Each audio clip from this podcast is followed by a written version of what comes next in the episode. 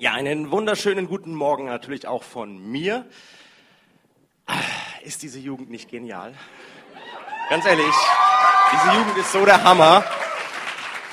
Ich freue mich einfach mit diesen Jungs und Mädels, Männern und Frauen unterwegs zu sein. Es ist einfach der Hammer mit denen, echt.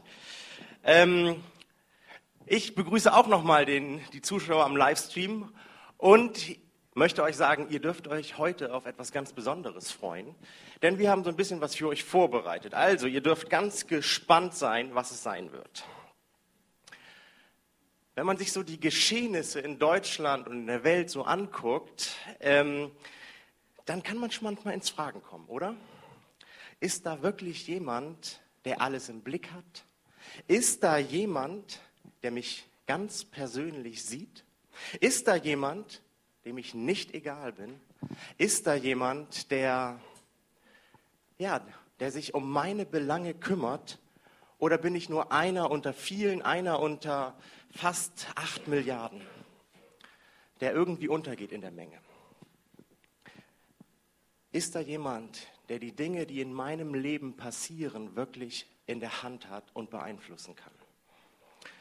Und es ist schön, dass man gerade auch im Lobpreis, wir haben es eben gerade auch schon wieder gemacht, dass man da immer singt, so ja, Gott hat mich total unendlich lieb und ist immer für mich und er wird mich nie allein lassen.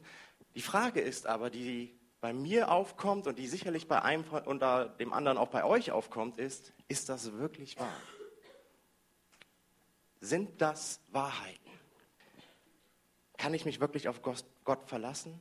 Haben wir einen großartigen Gott? Die Predigt heute heißt Great God, großartiger Gott. Es ist jetzt ungefähr 19 Jahre her. Da haben mir meine Eltern, eines Nachmittags kamen sie zu mir in mein Zimmer und sie haben mir mitgeteilt, dass meine Mutter Krebs hat. Und es war Gebärmutterkrebs und ja, Sie wurde untersucht. Ich war in einer Ausbildung zu der Zeit im Krankenhaus und ich wusste eben, okay, was so jetzt abläuft und ich wusste einfach auch, was jetzt passieren wird und auch, was alles schiefgehen kann. Und das hat etwas mit mir gemacht. Und wir haben sie ins Krankenhaus gebracht am Abend, weil sie am nächsten Tag operiert werden sollte. Und ja, man geht natürlich mit Zuversicht in die ganze Sache rein so. Und in dieser Nacht weckte mich mein Vater. Er hatte Schmerzen in seiner Brust und in seinem Arm. Er war kreidebleich und sagte, kannst du mich bitte ins Krankenhaus fahren, mir geht es überhaupt nicht gut. Und ich war so müde, dass ich nicht mal auf die Idee gekommen bin, einfach einen Krankenwagen zu rufen. Ich habe mich einfach ins Auto gesetzt, habe ihn eingepackt und wir sind ins Krankenhaus gefahren und im Krankenhaus ging es dann alles recht schnell. Er hatte einen Herzinfarkt. Nur habe ich das zu diesem Zeitpunkt nicht gewusst. Und sie haben ihn dann gleich mitgenommen, haben ihn hinten untersucht. Ähm, ich habe ihn dann nicht mehr gesehen. Es ging einfach alles super schnell. Und dann kam irgendwann eine Schwester auf mich zu, drückte mir seine Schuhe in die Hand und einen Müllbeutel mit seinen Klamotten, ohne was weiter zu sagen. Und dann später hieß es nur, fahren Sie nach Hause, Sie können nichts mehr machen. Wir melden uns, wenn wir äh, genaueres wissen. Ich weiß nicht, ob ihr euch vorstellen könnt, wie das sich anfühlt in so einer Situation. Deine Mutter liegt mit Krebs im Krankenhaus, soll am nächsten Morgen operiert werden. Dein Vater wird vor deinen Augen weggenommen und du weißt nicht, was mit ihm ist. Und du kriegst seine Klamotten in die Hand gedrückt. Ich weiß nicht, ob ihr euch das vorstellen könnt. Und ich bin nach Hause gefahren und ich habe an dem in der Nacht habe ich auf dem Bett gesessen und habe nur so völlig betäubt eigentlich gedacht, so, Gott, passiert das hier eigentlich gerade wirklich? Siehst du eigentlich gerade, was hier abgeht? Siehst du, was hier passiert? Siehst du mich? Psalm 139 ab Vers 1. Herr, du erforscht mich und kennst mich. Ob ich sitze oder aufstehe, so weißt du es. Du verstehst meine Gedanken von ferne. Ob ich gehe oder liege, so bist du um mich und siehst all meine Wege. Denn siehe, es ist kein Wort auf meiner Zunge, dass du, Herr, nicht alles wüsstest. Von allen Seiten umgibst du mich und hältst deine Hand über mir. Diese Erkenntnis ist mir zu wunderbar und zu hoch. Ich kann sie nicht begreifen. Wohin soll ich gehen vor deinem Geist? Wohin soll ich fliehen vor deinem Angesicht? Führe ich gen Himmel, so bist du da. Bettete ich mich bei den Toten, siehe, so bist auch du da. Nehme ich Flügel der Morgenröte und flöge an die Enden der Welt, so würdest du auch dort mich mit deiner Hand führen und deine Rechte über mich halten.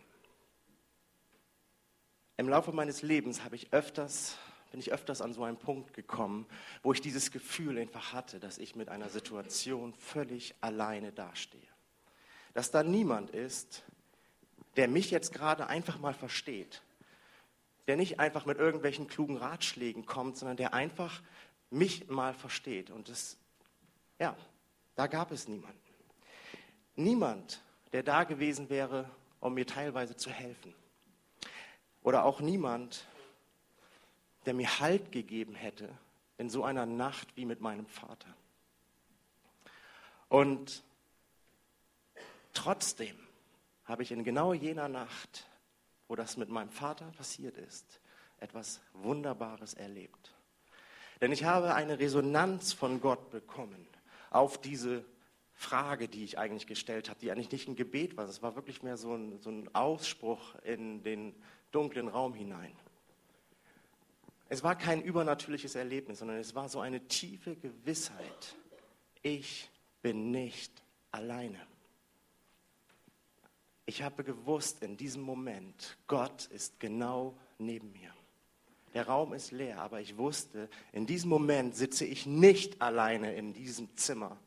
Ich sitze nicht alleine auf diesem Bett, sondern ich wusste, Gott selbst sitzt neben mir.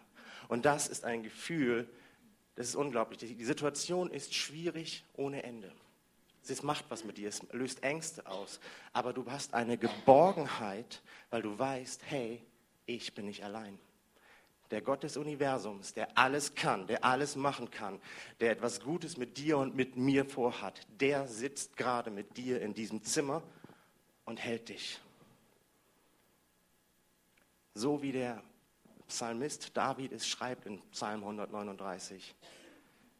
Ich bin nicht alleine.